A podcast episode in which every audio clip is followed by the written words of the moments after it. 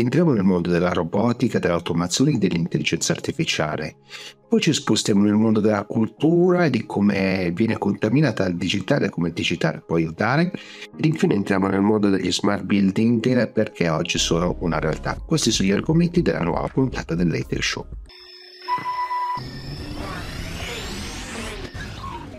Ciao e benvenuti a una nuova puntata del Tech Show, ormai lo sapete, Tech Show racconta il mondo della tecnologia facendo parlare i protagonisti. Anche in questa puntata sono andato a cercare qualche ospite che venisse a raccontarci questo mondo che sta cambiando in maniera insomma non standard, non abituale. Devo anche ringraziarvi perché insomma, i podcast stanno veramente crescendo tantissimo, sono tante le persone che insomma, stanno ascoltando i podcast su tutte le piattaforme, a partire da Spotify dove è presente anche in video. Voglio anche ringraziare per il libro perché ChatGPT è la rivoluzione dell'intelligenza artificiale applicata alle aziende, insomma è un libro di successo sempre nella classifica di Amazon e poi potete scaricarlo gratis se avete Kindle Unlimited, ma non solo, insomma, guardate l'estratto, metterò links nei vari social. Non mi chiedere di andarlo a leggere, ci saranno delle promozioni per cui verrà messo a disposizione gratuitamente, per cui insomma state un po' attenti alle promozioni che farò nei prossimi giorni. Io voglio ringraziare per Vita d'Ufficio, che è il podcast che prende spunto dai miei smart break quotidiani che faccio su tutte le mie piattaforme social, ma anche quelle del magazine di Business Community, insomma, su tante, tante, tante piattaforme. Siete sempre in di più ad ascoltarmi tutti i giorni alle 11 quasi tutti i giorni e al lunedì o al martedì mattina insomma trovate il podcast su tutte le principali piattaforme prendendo gli spunti dal meglio proprio di questi smart break. E quindi insomma volevo ringraziare per un momento molto molto particolare vi annuncio anche che eh, l'ATEC Show fra un po' cambierà leggermente forma perché giustamente insomma dopo, dopo tanto tempo insomma, dobbiamo cambiare un po' la formula, non, è, non, siamo più late, non siamo più live da un po' di tempo, quindi cambieremo la forma, ma non parliamoci chiacchiere, partiamo. Sono qui con Stefano Mantino di Comau perché? Perché volevo entrare nel mondo della robotica, dell'intelligenza artificiale, ma soprattutto insomma delle applicazioni, delle applicazioni reali nei vari settori. E quindi chi meglio di Stefano poteva raccontarci queste cose? Quindi Stefano, benvenuto all'ATEC Show e raccontaci appunto quello che stai vedendo, insomma questa industria sta veramente cambiando e cambiando a grandissima velocità. Ok, grazie. Allora, Sicuramente l'automazione industriale è in continua evoluzione, eh, ha avuto una diffusione un po' più massiccia già dagli anni Ottanta. Sicuramente il settore, eh, l'industria entro il quale ha avuto la massima eh, espressione è l'automotive e, e tuttora continua a essere il settore più automatizzato. Quindi abbiamo visto negli anni 80 e anni 90 grandissime novità tecnologiche sui modelli di robot e sull'automazione in generale ehm, questa, queste evoluzioni tecnologiche eh, hanno avuto un, una grande rampa iniziale e sono arrivati a una maturità tecnologica verso la fine anni 90. Oggi ci sono molte novità, ma se vogliamo sono abbastanza marginali dal punto di vista tecnologico del singolo robot. Tuttavia eh, l'automazione continua a evolvere, come integrandosi con con, eh, con l'intelligenza artificiale, con la digitalizzazione in generale. Mm, inoltre, allora, guarda, ti interrompo subito sì. perché questo, cioè, hai già toccato tre temi, no? Perché, sai, la retorica ci racconta industria 2.0, 3.0, 4.0, no? Però ovviamente la, l'industria in cui operi tu è sempre stata di frontiera, no? Quindi è normale. Com'è di frontiera adesso con l'intelligenza artificiale? Cioè, l'occhio, il sensore inizia a essere anche intelligente e manda delle informazioni e quindi tutto quanto si rielabora. No? Credo che questo sia la forza del cambiamento, perché voi, ripeto, siete alla frontiera no? di questa industria che diciamo 5.0 ormai. Sì, esatto. Um, allora, io provo a fare ancora un passettino indietro per capire come mai siamo arrivati dover, ad aver bisogno di integrare degli occhi sui robot, quindi con sistemi di visione, o ad avere sensori di prossimità o avere tanta sensoristica che poi viene eh, diciamo mh, gestita da un'intelligenza artificiale solitamente che eh, appunto gestisce tutto il sistema. Perché c'è questa, questo, nasce questo bisogno Beh, perché negli ultimi 10-15 anni abbiamo visto un forte interesse verso l'automazione, il mondo dell'automazione in generale, anche in quelle industrie dove eh, storicamente non erano automatizzate. Ogni industria porta con sé delle necessità, dei bisogni. Quindi l'automotive eh, ha una funzione in maniera abbastanza lineare dal punto di vista di automazione, un po' perché si è sviluppata nel tempo per essere il più affine possibile con l'automazione, quindi che sia un processo di catena di montaggio in linea. Altri settori che oggi si stanno automatizzando tantissimo, ne cito alcuni, il, il, il food and beverage, eh, la logistica, oppure il pharma in generale, sono tanti settori che si stanno automatizzando tantissimo, ma che però hanno dei, delle necessità differenti dal, dal, mondo automotive. I robot nel, nell'automotive devono essere in grado di supportare polvere potenzialmente grasso o sfridi di saldatura. Nel mondo farmaceutico invece devono essere robot che devono essere lavabili eh, perché devono essere sterilizzabili sistematicamente nel mondo food devono avere delle certificazioni che utilizzano dei grassi idonei con, eh, che siano grassi alimentari, oltre al fatto che debbano essere lavati. Quindi ogni industria porta con sé delle esigenze e queste esigenze comportano degli sviluppi tecnologici. In questo senso, eh, molte barriere che si avevano fino a 10-15 anni fa sono state che, che diciamo, impedivano che l'automazione entrasse dentro queste industrie sono riuscite a essere sorpassate grazie all'integrazione di questi sensori, queste intelligenze artificiali. Eh, faccio un esempio, laddove la produzione non è quello che noi in gergo, gergo tecnico definiamo eh, riferita come, come, posizione, quindi per esempio nell'automotive o in tantissimi settori eh, automatici eh, l'oggetto è riferito, quindi il robot, pur non avendo gli occhi, sa esattamente dove andare a prendere l'oggetto, conosce la geometria, conosce la posizione e lo va a prendere.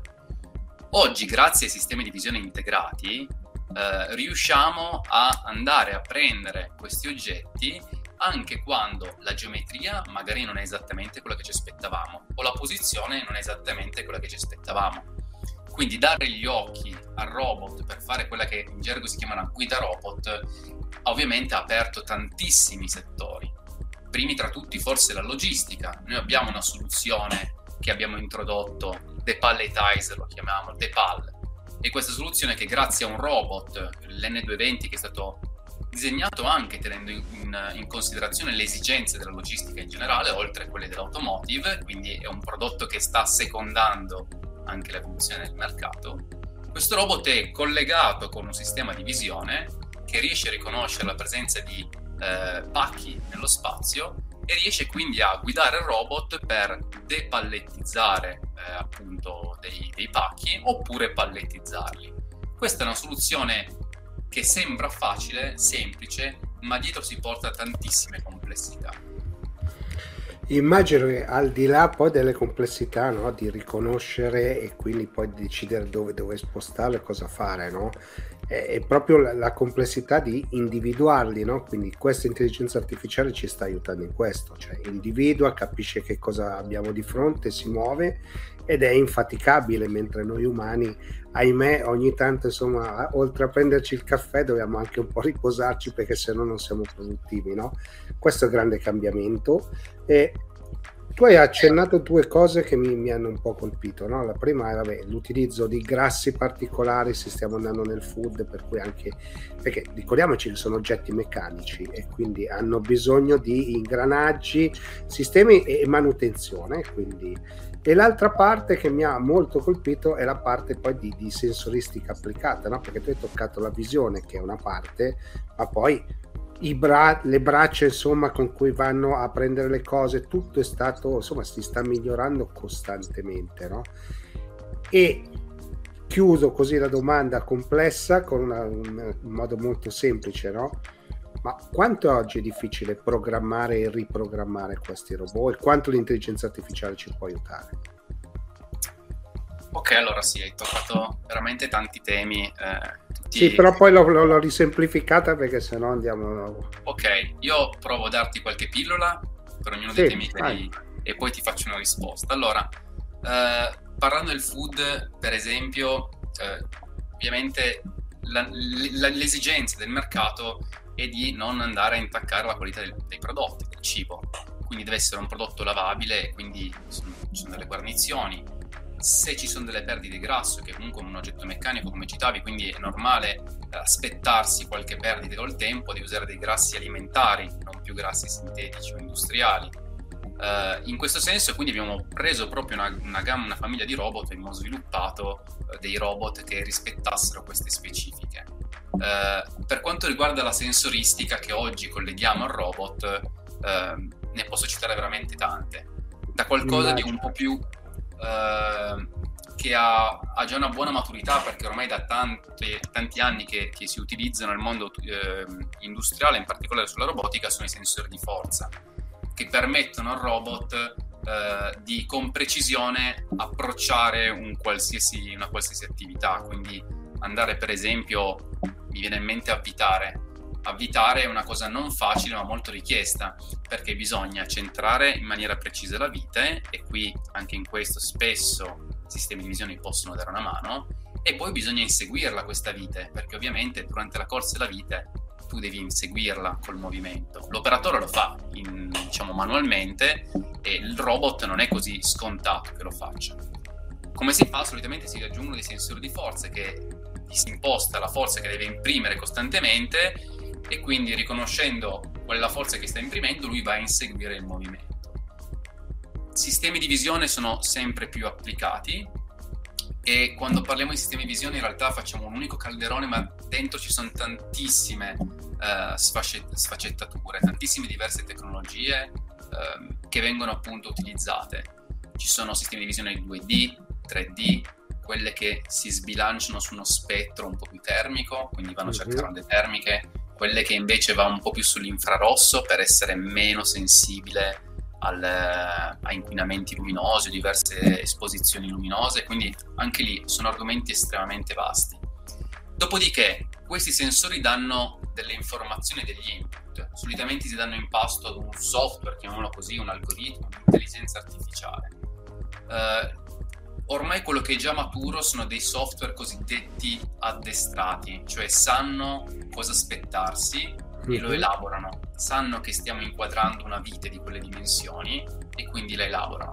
Ma lo sviluppo di questi anni sta andando verso una soluzione più generalista, un po' come citavi, cioè delle intelligenze artificiali sufficientemente potenti da poter capire la geometria dell'oggetto la, la, la natura dell'oggetto soltanto osservando. Ecco, se, se una, una, un sistema di visione addestrato oggi ha già una maturità tecnologica e un'ampia eh, applicazione, questa seconda parte qua invece stiamo vivendo proprio eh, in questi anni delle evoluzioni, dei salti da gigante e mi aspetto che comincerà a essere utilizzato nell'arco di pochissimo tempo. Anche noi stessi in Comau abbiamo tantissimi esempi di questo tipo di applicazioni e anche sviluppi interni. Collaboriamo col Politecnico di Torino, di Milano, di Bari. Abbiamo un hub a Bari che si occupa solo di sistemi di visione e di intelligenza artificiale, è una sede di Comau e così mi collego un po' al tuo ultimo punto. Vai. Abbiamo anche eh, sviluppato, lo cito, eh, sto, l'abbiamo chiamato Mira Dexter, che è una soluzione per permettere agli operatori di programmare e riprogrammare il robot senza avere conoscenze della, uh, del linguaggio di programmazione classico di un robot, ma solo per istruzioni. Quindi, per esempio, gli si può dire guarda, tocca, eh, ascolta, una serie di azioni, gli si dà poi il soggetto, l'oggetto, insomma, si comunica con lui sintassi semplice della frase e il robot riesce a capire, sa che se gli dici guarda dovrà attivare la fotocamera e dovrà cercare quell'oggetto che gli è stato detto. Se gli si dice eh, tocca dovrà muoversi entro andando a raggiungere un, un, un obiettivo. Quindi eh, sicuramente la figura specializzata del, del, programmatore di robot continuerà ad esserci perché eh, laddove perlomeno il robot esegue lo stesso compito per lungo, tempi, lungo tempo, quel tipo di programmazione offre una potenzialità ancora molto notevole. Laddove invece è necessario rinnovare l'attività del robot o addirittura renderla dinamica in base alla situazione in cui si trova davanti, sicuramente queste soluzioni alternative di semplificazione, di programmazione, eh, sono sempre più, più richieste. Quindi, giusto per capire, c'è un alto livello e un basso livello cioè come abbiamo no, no, no devs o, o via di seguito nella programmazione standard ovviamente è stata portata anche qua no? esattamente quindi, quindi l'approccio è questo ci sono dei mattoncini di Lego già pronti devi solo assemblarli in modo che insomma le cose funzionino quindi questa è la direzione che è stata presa e dall'altra parte ovviamente tutto ciò che è ricerca sviluppo creazione di modelli e quant'altro che invece si sta comunque complicando perché le cose che vengono inserite sono sempre maggiori, no? Quindi mi dicevi, mi accennavi a queste collaborazioni che con i pari politecnici proprio in questo, perché si va in là con la ricerca che immagino riuscirete a gestire totalmente in casa, ma al tempo stesso bisogna anche trovare dei talenti che poi sappiano sfruttarla perché il raggio no, si sta ampliando. Ma da qui a 5 anni, immagino che voi abbiate da qualche previsione, eh, l'Italia riuscirà a emergere in questo segmento? Cioè, immagino di sì perché insomma fa parte della tua azienda e quindi questo te lo auguro, però a parte tutto riusciremo a... Perché noi siamo bravi no? nella micromeccanica, siamo riconosciuti in tutto il mondo. Io credo che questo possa essere un, una parte di quel processo, sbaglio? Assolutamente sì. Uh, dirò di più, siamo già eh, un'eccellenza in Italia e continueremo a, a, a, recitare il nostro ruolo di attori in questo, in questo, settore, mi riferisco all'automazione in generale. Ti cito solo il numero per farti capire quanto effettivamente siamo già eh, all'avanguardia in questo settore.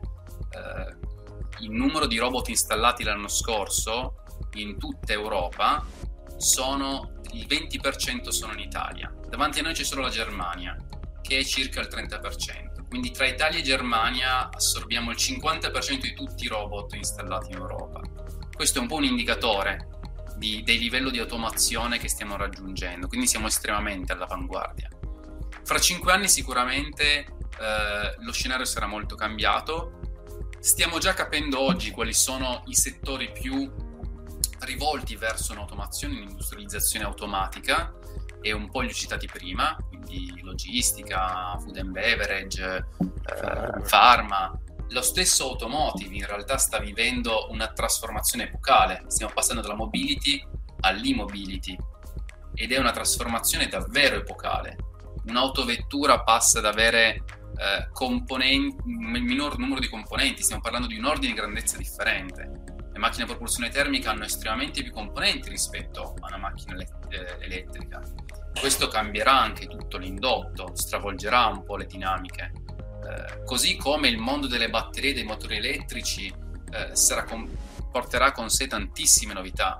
Noi stessi abbiamo dovuto avviare, a, aggiornarci al, alla, alla tecnologia e alle richieste di mercato. Abbiamo avviato nel 2019, quindi ormai quattro anni fa, una campagna di upskilling e reskilling, quindi uh, di formazione interna, che ha coinvolto più di mille dipendenti, proprio per andare a uh, diventare esperti su nuovi settori che, che riguarderanno principalmente l'electrification, no?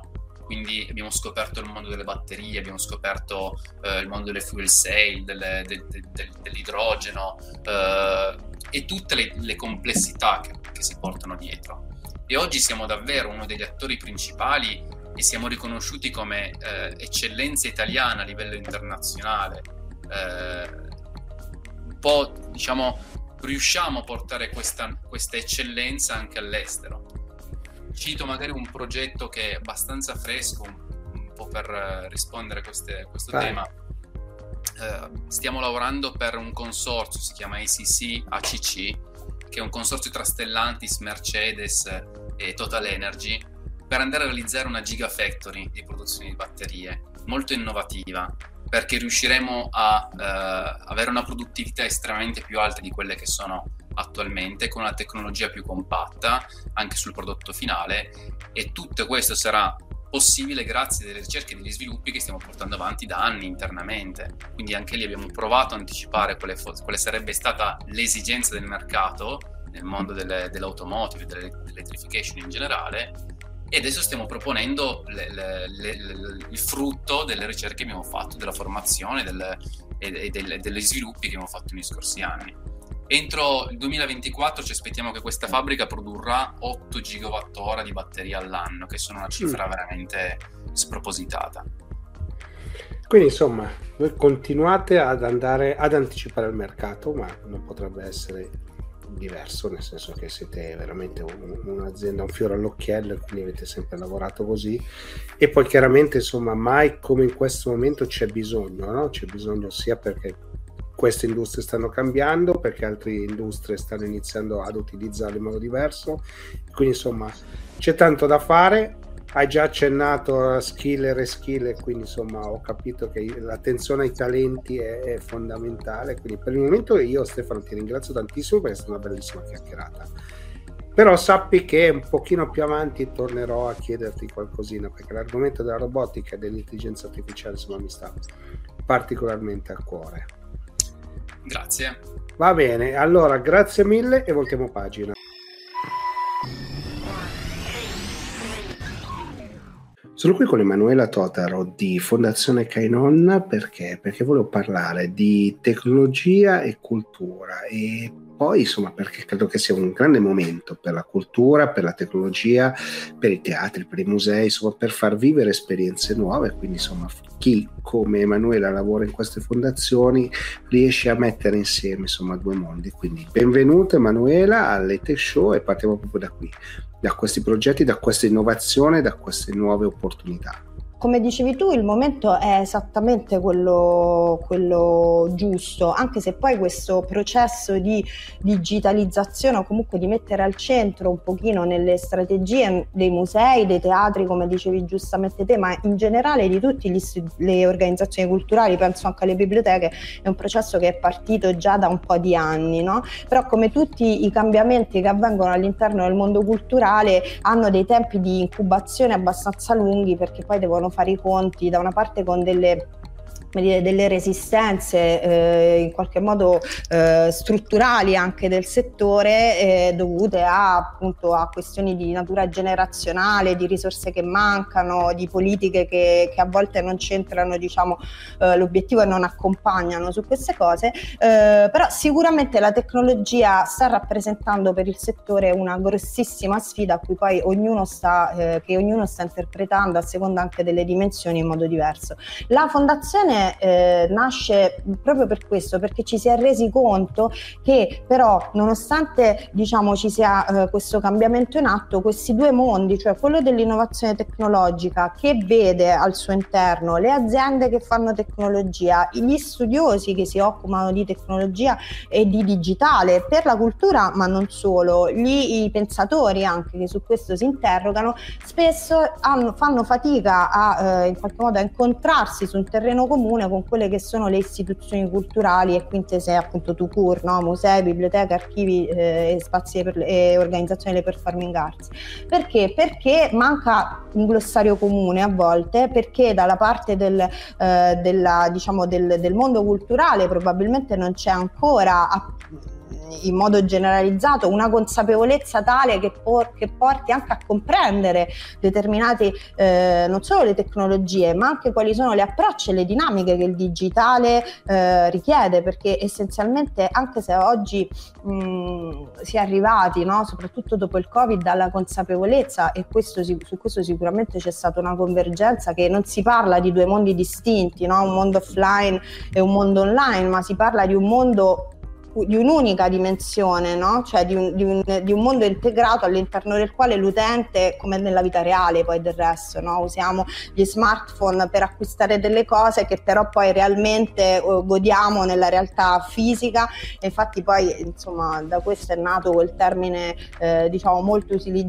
utilizzato che, che è digital, cioè una realtà che è un po' un ibrido tra le due cose eh, nonostante questo manca appunto una, eh, diciamo, un terreno comune di scambio e la fondazione vuole in qualche modo agevolare questo, questo dialogo, vuole favorire questi, questi confronti e eh, il progetto che stiamo portando avanti adesso che si chiama Verso un Museo del Futuro che in questo caso è focalizzato sui musei, quindi su un settore specifico, in qualche modo fa questo, cioè mette insieme attorno a dei tavoli di lavoro eh, sia direttori direttori dei musei e gente che si occupa appunto di quelle che sono le funzioni caratteristiche di un museo e dall'altra li fa incontrare, li fa parlare, li fa anche scontrare a volte eh, con chi invece fa le tecnologie, con chi le studia e con chi vorrebbe una permeabilità, cioè favorire una maggiore permeabilità all'interno di queste istituzioni. Ma sai, posso così ti interrompo sì. e, e, vado un attimino più a fondo, no? perché mi piace, no? cioè,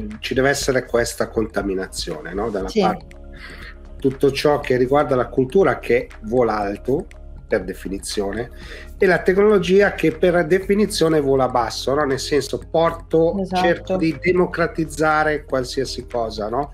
E quindi queste due, queste due forme ovviamente diventa difficile farle integrare. Dopodiché quando appena qualcuno vede un progetto che funziona, che è concreto, che riesce a averlo in mano, poi il passaggio è semplice, no? Il problema è arrivare lì, cioè riuscire a costruire qualcosa che sia tangibile. No? Abbiamo visto tanti musei con eh, il QR code che dicono è una, co- è una cosa semplice, però ci avevano pensato in pochi, no? Eppure vai in un'audioguida e scrivi 128 quando sei davanti a un'opera, no? È la stessa cosa. Una volta esatto. scrivi, l'altra è un tuo oggetto, no? Sembrano passaggi banali, ma così banali per certo un modo di pensare non lo sono, no? Perché se io dico ti do lo strumento tuo, eh, perdo un po' di controllo, cioè ci sono tutte queste cose che ovviamente eh, rientrano. Ma al di là di questo, ripeto, fare incontrare e mettere insieme un progetto, cosa significa concretamente? Cioè sedersi a un tavolo e partire con un progetto, concretamente cosa significa? Ma allora, nel nostro caso io ti posso raccontare ad esempio la strada che abbiamo scelto noi questo, per questo progetto, cioè sedersi a un tavolo e sicuramente iniziare a confrontarsi su che cosa vuol dire eh, rispetto a determinati temi. Per esempio, parlo del, dell'accessibilità. Noi abbiamo individuato tre temi che secondo noi sono abbastanza centrali adesso, eh, parlando se dobbiamo immaginare un po' i musei di domani rispetto a eh, loro mh, esserci muoverci in ad esempio realtà sempre più immersive, realtà virtuali e quindi ci siamo mh, interrogati su tre temi caldi che sono da una parte l'accessibilità, che cosa vuol dire eh, in, questi, in questi contesti eh, avere un museo accessibile e come le tecnologie in un ambiente virtuale immersivo possono essere accessibili e quindi includere, non escludere. Dall'altra parte c'è il tema di come si ricostruiscono i contesti, qual è il senso di ricostruire non solo il luogo fisico del museo per la visita virtuale, per diciamo immergersi nella galleria no, con, con le opere esposte, ma la tecnologia ha una potenzialità immensa in questo senso di ricostruire anche quelli che sono diciamo i contesti eh, storico-culturali, sociali all'interno del quale queste opere e questo patrimonio è andato a crearsi e poi a collocarsi, no? quindi può portare indietro nel tempo, no? può far fare viaggi nel tempo e dare degli strumenti anche per comprendere di più quel patrimonio. E l'altro è i modelli di business, come la tecnologia e il digitale può aiutare a creare nuovi modelli di business. Ti faccio un esempio sull'accessibilità, quindi noi partiamo da delle domande ovviamente che facciamo ai nostri interlocutori e che sono appunto provenienti dal mondo della tecnologia dei musei, cioè che cosa vuol dire avere una tecnologia accessibile? Bene, da quello però andando più nel concreto proviamo a costruirla insieme, proviamo a tracciare quelle che devono essere le caratteristiche ehm, sia di natura mh, più legata a una visione strategica del museo, sia più legato proprio alle tecnologie che deve avere una tecnologia accessibile, deve necessariamente utilizzare dei, dei, degli strumenti di supporto e questi strumenti di supporto come devono essere, eh, perché, per, per, chi deve essere accessibile, per tutti, solo per qualcuno a seconda del progetto. Quindi proviamo diciamo, a partire da delle domande generali e poi a, par- a, pro- a portare questi ragionamenti più sul terreno progettuale, proprio di progettazione pura. La fondazione, l'obiettivo è quello poi di arrivare a dei a individuare dei driver di progetto che possano poi essere sosten- dei modelli diciamo di progetto che la fondazione poi possa andare a sostenere come se fossero delle prototipazioni no? perché se tu prima dicevi quindi voglio dire andate, andate, fisicamente poi a creare un qualche vorremmo questo è l'obiettivo questo è l'obiettivo. Cioè vorremmo poi che questi ragionamenti si traducessero in un progetto concreto una sperimentazione concreta. Ehm, perché tu prima dicevi eh, questo è il momento giusto e lo è per tante cose. Cioè se ci si sta interrogando su questi temi credo che su questi temi anni si sta anche molto sperimentando, nel senso che eh, ci, sono tenta- ci, sono vari tentativi, le, le, istituzioni culturali stanno mettendo in campo tanti tentativi, alcuni funzionano, alcuni non funzionano, ma come tutti i processi di apprendimento io credo che questi siano diciamo eh, lunghi no? e devono avere il tempo anche di in qualche modo avere un'incubazione che, che ci faccia anche capire che cosa funziona eh, e cosa non funziona, partendo però sempre da un presupposto che la tecnologia è uno strumento, non è la finalità delle cose che, che un museo, un teatro, io vengo dal teatro dell'opera, no? fino mm. ad aprile ero al teatro dell'opera di Bologna come direttrice marketing e anche sullo spettacolo dal vivo, l'hai detto bene, con il covid poi è cambiato tutto, no? ad un certo punto ci si è resi conto che il pubblico che non poteva entrare non poteva essere lasciato fuori e quindi bisognava trovare delle altre strade per farlo entrare e, e, e renderlo partecipe. No? Quindi tendenzialmente la tecnologia è uno strumento, come tutti gli strumenti deve essere inserito all'interno di un ragionamento più strategico che ha mette al centro degli obiettivi, cioè io con questa te- perché devo usare la tecnologia intanto?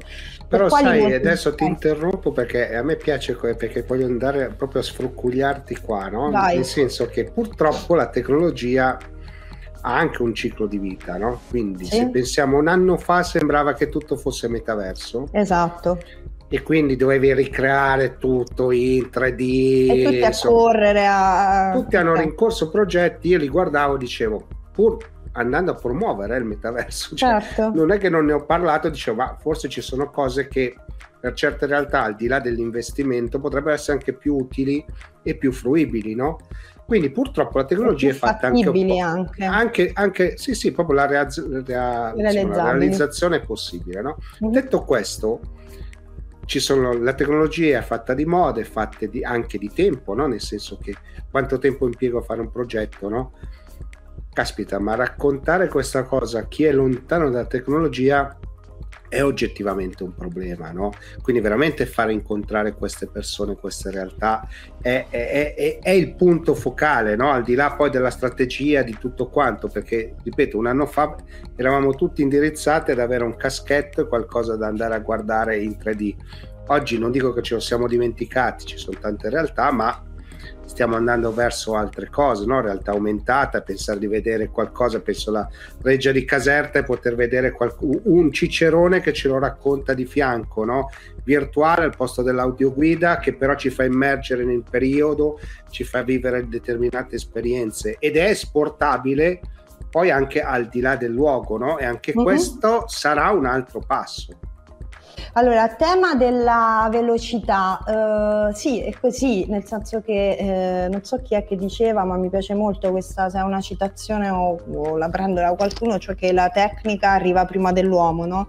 Quindi eh, è vero, la tecnologia corre veloce, quindi è difficile poi con i processi, soprattutto lenti, anche di determinati ambiti, eh, stare dietro. Però secondo me, guarda, questo non è il punto, cioè il, il settore culturale non deve rincorrere la tecnologia. Cioè tu prima lo dicevi, l'hai detto all'inizio, no? il banale QR code è come la uso anche delle tecnologie che già esistono, delle tecnologie che, che in qualche modo abbiamo già reso uh, potabili, uh, no? cioè, che, che, già comprendiamo, però è come le uso. Io posso utilizzare anche, uh, cioè se, se, tu pensi che maggior, alcuni musei, molti dei musei non hanno ancora un sito web, no? Quindi Stiamo, dobbiamo ancora fare dei, dei, passaggi molto molto elementari rispetto a determinate cose. Però ripeto, la chiave secondo me sta tutto nel come le tecnologie disponibili o quelle che io penso che per me, per la mia realtà siano e per i miei obiettivi, se devo ingaggiare un pubblico più giovane,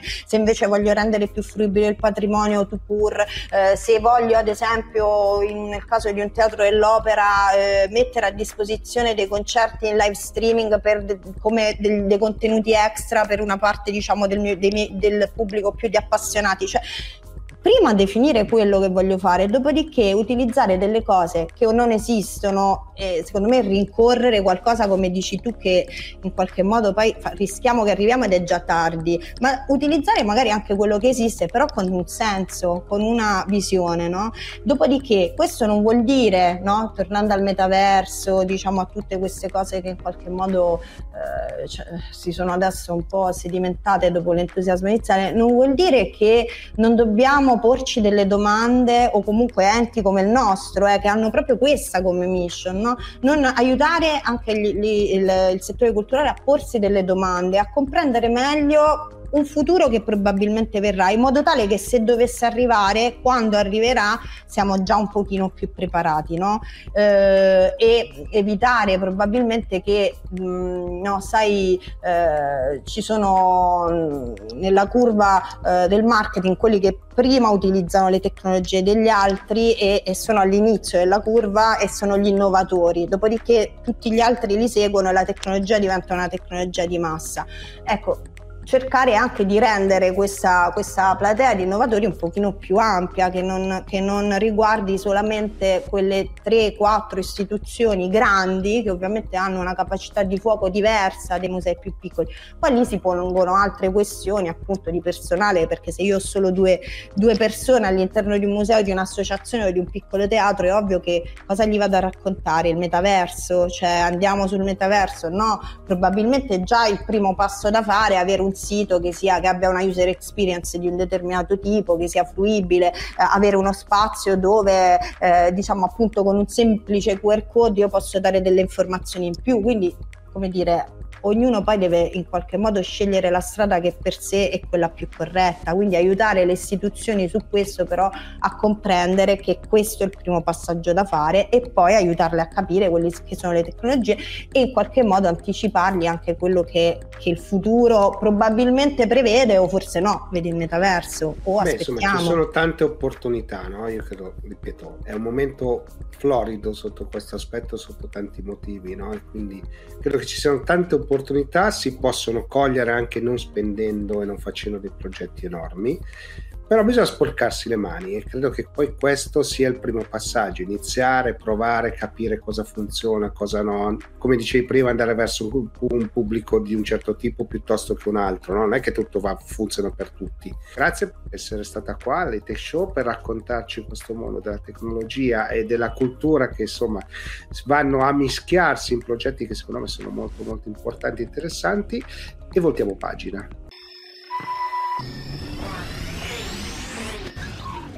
Qui con Giovanni Prinetti, che è Solution Marketing Manager di Allied Telesis, perché? perché volevo entrare nel mondo degli smart building, di quello che sta succedendo, no? perché sembravano una moda prima della pandemia e adesso sono quasi un'esigenza e poi insomma stanno arrivando nuovi regolamenti, anche l'Europa insomma si sta muovendo quindi volevo un po' capire come funziona questo mondo. Quindi grazie per aver accettato l'invito di partecipare alle Tech Show. Giovanni, raccontaci proprio che cos'è lo smart building e perché oggi è importante. Eh, diciamo che se la, lo smart building in generale in questo momento ha preso tanto spazio anche nel dibattito pubblico grazie almeno a tre aspetti differenti il primo aspetto, secondo me, è fondamentale, quello della, dell'attenzione che c'è sempre più in questo momento sulla questione ecologica, quindi lo smart building visto come un sistema per, sia per i nuovi eh, edifici che per gli edifici esistenti per essere più sostenibili ne, nel loro globale. Quindi questo è, è, è uno dei grandi, dei, dei, delle grandi spinte verso lo smart building. Una seconda spinta un po' più prosaica è il fatto che gli smart building sono eh, edifici che eh, rendono di più, per cui chi possiede degli edifici e li affitta, statisticamente, proprio anche in percentuale, è più facile affittarli e i margini, il ritorno dell'investimento di questi edifici qua è molto più alto. Per cui quindi, da un lato c'è un'attenzione vera verso l'ecologia, dall'altro una più prosaica al fatto che sono diciamo più redditizi e poi c'è questo terzo aspetto che in realtà è, è entrato nel dibattito solamente da poco, anche se diciamo, chi, chi, ci lavorava avrebbe dovuto saperlo ben da tempo, che sono queste nuove direttive della, della comunità europea che prima o poi passata ovviamente le varie eh, sfuriate, eccetera, prenderanno piede, che è quello di comunque cominciare a modificare gli edifici tutti gli edifici esistenti per andare verso classi sempre superiori. Ovviamente in questo gli edifici uffici saranno sicuramente i primi che dovranno affrontare questa trasformazione, perché se per un edificio residenziale magari questo potrebbe prendere più tempo, per un edificio pubblico invece, per un edificio uffici diventerà sicuramente molto più, molto più veloce la trasformazione. Che poi, che poi voglio dire, la questione non è tanto solo redditizio quanto transizione ecologica o quanto adesione a normative nuove, ma sono anche cambiate un po' le esigenze delle persone in ufficio, no? le aziende si stanno rendendo conto un po' di questo, quindi questo adeguamento va di pari passo, no? però vuol dire che voi dovete infilare molta più tecnologia all'interno degli edifici, molti più sensori, quindi networking di un certo tipo. No?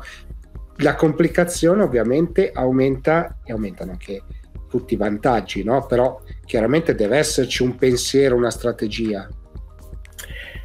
Allora, sicuramente lo smart building di per sé è una questione complessa perché eh, da un certo punto di vista quello che fa lo smart building cerca di rendere più intelligente, ma ancora più che intelligente, più interconnesso quello che già c'è negli edifici, cioè in un già abbiamo l'illuminazione, già abbiamo il riscaldamento, il condizionamento, abbiamo gli ascensori, abbiamo il controllo accessi e queste sono funzioni che soprattutto negli edifici, uffici di, di medio livello e alto livello già ci sono. Il problema dello smart building è come far parlare tutte queste, tutte queste realtà, come far parlare tutti i sensori che già ci sono e soprattutto come fare in modo che nel momento in cui decido di installare qualcosa di nuovo e di intelligenza e questa cosa che installo sia integrata con tutto il resto, perché se io metto un nuovo pannello fotovoltaico sul mio edificio, ma il, diciamo, le informazioni che arrivano da questo pannello non sono integrate in tutte le informazioni del mio edificio, ovviamente il beneficio è molto minore. Quindi diciamo che dal punto di vista di noi che facciamo rete, l'IT si occupa di rete, di noi che facciamo rete, la cosa fondamentale è che ci sia di base una possibilità per tutte le realtà che già ci sono e quelle che verranno installate di parlare tra di loro. Per cui il primo punto è avere una, un edificio che sia prima di tutto interconnesso. Quindi interconnesso e quindi ripeto, torniamo alla strategia, cioè devo essere già in partenza, prima ancora di iniziare a metterci mano, in qualsiasi caso devo avere già idea di che cosa voglio fare, dove voglio mettere i sensori, quali strumenti utilizziamo, no? Cioè, questa è la grande differenza rispetto al passato. Una volta costruivi il palazzo o riammodernavi un palazzo o un ufficio o quello che vogliamo e poi piano piano ci inserivi delle cose. Oggi nasce in questa maniera qua, perché altrimenti diventa impossibile da gestire, cioè la complessità che voi vi trovate di fronte sarebbe inaffrontabile quasi.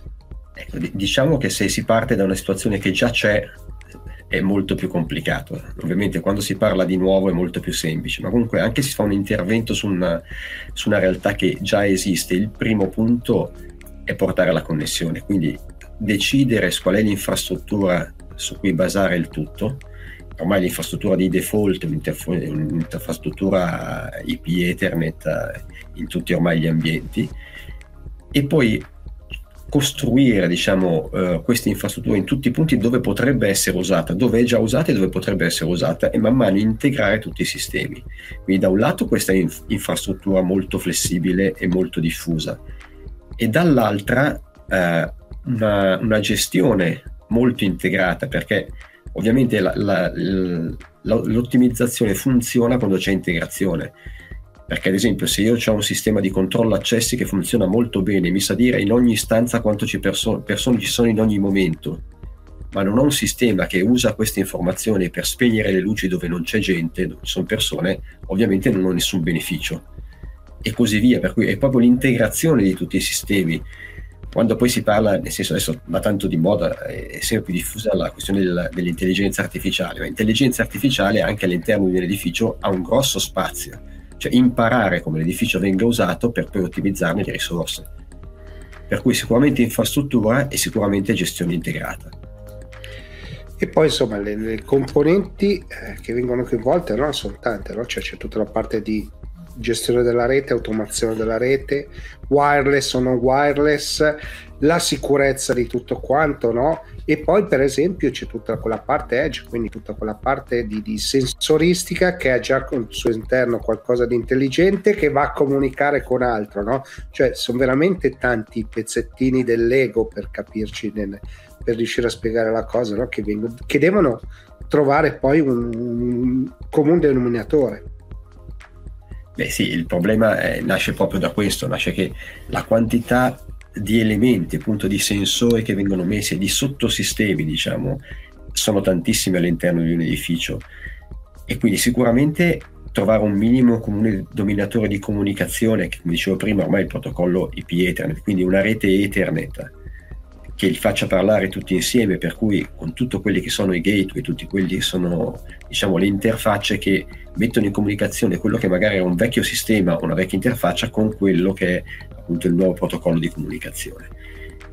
E l'altro problema aggiunto in tutto, in tutto questo scenario è che all'interno di un edificio non siamo all'interno di un ufficio, cioè l'edificio è molto di più, perché l'edificio contiene anche so, le, le trombe degli ascensori, contiene le cantine, i parcheggi, per cui eh, non si può ragionare come nell'ufficio io prendo il mio switch, il mio firewall per fare sicurezza, li metto lì e funzionano. Vuol dire per ogni ambiente capire che tipo di, di dispositivo serve, se va bene un dispositivo commerciale o se ce ne vuole un industriale a temperatura estesa, se voglio mettere il wireless all'interno oppure all'esterno per cui si tratta di una progettazione molto più complicata e che richiede anche un numero, solo dal punto di vista della rete, un numero di elementi diversi molto più alto. Per cui anche qui un sistema di gestione molto integrato, che sa integrare appunto parecchi aspetti, è sicuramente un punto necessario per questi, per questi nuovi diciamo, edifici intelligenti. Edifici intelligenti, prova a allargare il discorso, no? perché poi parliamo di edifici intelligenti, l'Europa ha iniziato a chiederci determinate cose e andremo verso, e ormai diciamocelo, verso le smart city, no? quindi edifici che parlano con altri edifici che parlano con tutta l'infrastruttura. No? Questo sarà il prossimo livello. Chiaro che essere pronti oggi significa avere uno sguardo al futuro, anche sotto questo aspetto credo che ci sia un grande cambiamento. Sì, c'è un grande cambiamento, soprattutto diciamo che si sta introducendo una multidisciplinarietà abbastanza forte nel chi si deve occupare di queste cose, perché eh, se prima diciamo, la questione delle reti anche all'interno di un edificio è una cosa abbastanza limitata a quelle che diciamo il mondo ingegneristico, più si cresce sia all'interno degli edifici stessi, ma soprattutto si parla di smart city, bisogna mettere all'interno della discussione tutti gli altri player. In una città c'è chi si occupa di traffico, in una città c'è chi si occupa di urbanistica e di architettura, in una città c'è chi si occupa di illuminazione, per cui tutta una serie di nuovi player che entrano in discussione, quindi la questione diventa molto più grande. Ci sono discussioni sulle smart city, sulle città intelligenti da, da parecchi anni e come utilizzare questi dati in Italia secondo me siamo abbastanza in questo abbastanza indietro, nel senso queste informazioni ce le abbiamo, le città grandi come Milano informazioni sul, sul traffico, io penso alla posizione di tutti i mezzi eh, del trasporto pubblico, per esempio a Milano, una posizione nota. Non c'è nessuno che ha ancora fatto un, ad esempio una, un'integrazione tra la posizione dei mezzi pubblici e la richiesta di posizione dei taxi, per dirne una. Semplicemente per dire cerchiamo di far spostare i taxi verso eh, dove c'è più bisogno, quindi c'è magari meno e così via con tutti i vari aspetti. Questo è, è un passo ancora da fare e il grosso problema è proprio che ci, vorranno, ci vorrà una discussione tra enti che parlano soprattutto lingue diverse, perché quando si mette un urbanista o un ingegnere a parlare insieme diventa molto complicato. Però tu hai toccato un tema, no? quella della multidisciplinarità, perché ovviamente sono tante competenze, non è basta l'architetto, non basta il, la persona che si occupa di networking, non basta chi si occupa solo di sicurezza, devono tutti parlare la stessa lingua. No? Io immagino che cosa più semplice, il controllo degli accessi si deve comunque sincronizzare per esempio con alcune videocamere di sicurezza banalmente, senza dover dire accendo le luci in posto A, posto B, punto C. Cioè, sembrano tutte cose banali ma fanno parte di competenze diverse di capacità diverse e anche di opportunità diverse da cogliere, no? Quindi voi dovete anche un po' riuscire a integrarvi in questo mondo. Sì, quello che eh, noi siamo appunto, nasciamo come networking, quindi quello Chiaro. che è la, la, nostra base è il networking. Quello che sicuramente, infatti noi facciamo, è uno del, degli approcci che facciamo, è quello di creare dei sistemi gestionali che eh, a partire diciamo dal networking, che è appunto la, la nostra matrice, incominciano a prendere al loro interno anche altri sottosistemi per fare in modo che da un'unica interfaccia, quell'approccio che viene chiamato single pane of glass, quindi un'unica interfaccia, uno può vedere dov'è la telecamera, dove arriva ad esempio l'allarme di un sensore e dal, senza dover cambiare programma, cambiare scrivania, eccetera, poter aprire la telecamera e vedere effettivamente quello che succede. E così via per tutti gli altri sistemi. Per cui, da un lato, un'integrazione per chi gestisce per cui chi gestisce possa avere accesso a tutte le informazioni contemporaneamente. Dall'altro lato l'automazione più possibile di tutte queste cose qua, perché ci sono alcune funzioni come quelle di cui ho detto di sicurezza che vanno fatte probabilmente manualmente, ma ci sono alcune situazioni che sono appunto l'accensione e lo spegnimento delle luci, eh, adesso la tecnologia delle, delle, luci sta andando verso il, il PoE Lighting, quindi l'accensione delle luci tramite switch Ethernet con interfacce PoE, dove portano sia la, l'energia che il dato attraverso lo stesso cavo, per cui situazioni in cui la rete è sempre più all'interno dell'edificio, ovviamente tutte queste informazioni ci vogliono dei programmi di automazione che prendono i dati da tutti e poi restituiscono un output che abbia senso che abbia senso, che sia comprensibile sia per chi fanno manutenzione, chi deve fare controllo, perché poi sono anche quelli due altri piani diversi. Allora Giovanni, grazie mille perché ci hai portato al mondo dello smart building e quindi ci hai portato una serie di, tanto come c'era, di intuizioni che io per esempio non avevo, no? cioè le, le complessità e poi sicuramente questo è un mondo che ha un futuro davanti molto molto importante perché quella, questa complessità tenderà sempre più a crescere, sempre più figure entreranno in questo mercato. Eh, perché servono nuove professionalità, banalmente quanti dati genera un building di, buone, di, di, insomma, di grosse dimensioni significa tanta, tante cose che vanno messe insieme, sbaglio? Sì, sicuramente. Eh, il problema poi dei dati che generano e cosa farne di questi dati, perché come sai i dati sono preziosi, per cui in realtà i dati che vengono generati da un building vanno anche bisogna capire chi li gestisce chi li gestisce e come li gestisce perché possono anche diventare una, una fonte economica perché, ovviamente ma anche per chiaro. i dati di una città sono, chiaro, chiaro. sono cose preziose va bene allora Giovanni grazie mille per la chiacchierata che ci ha portato in questo mondo e voltiamo pagina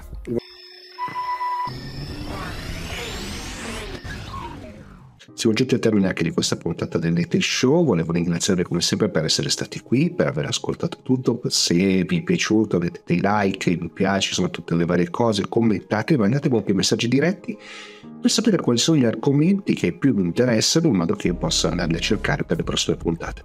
A questo punto non mi resta altro che salutarvi. Ciao!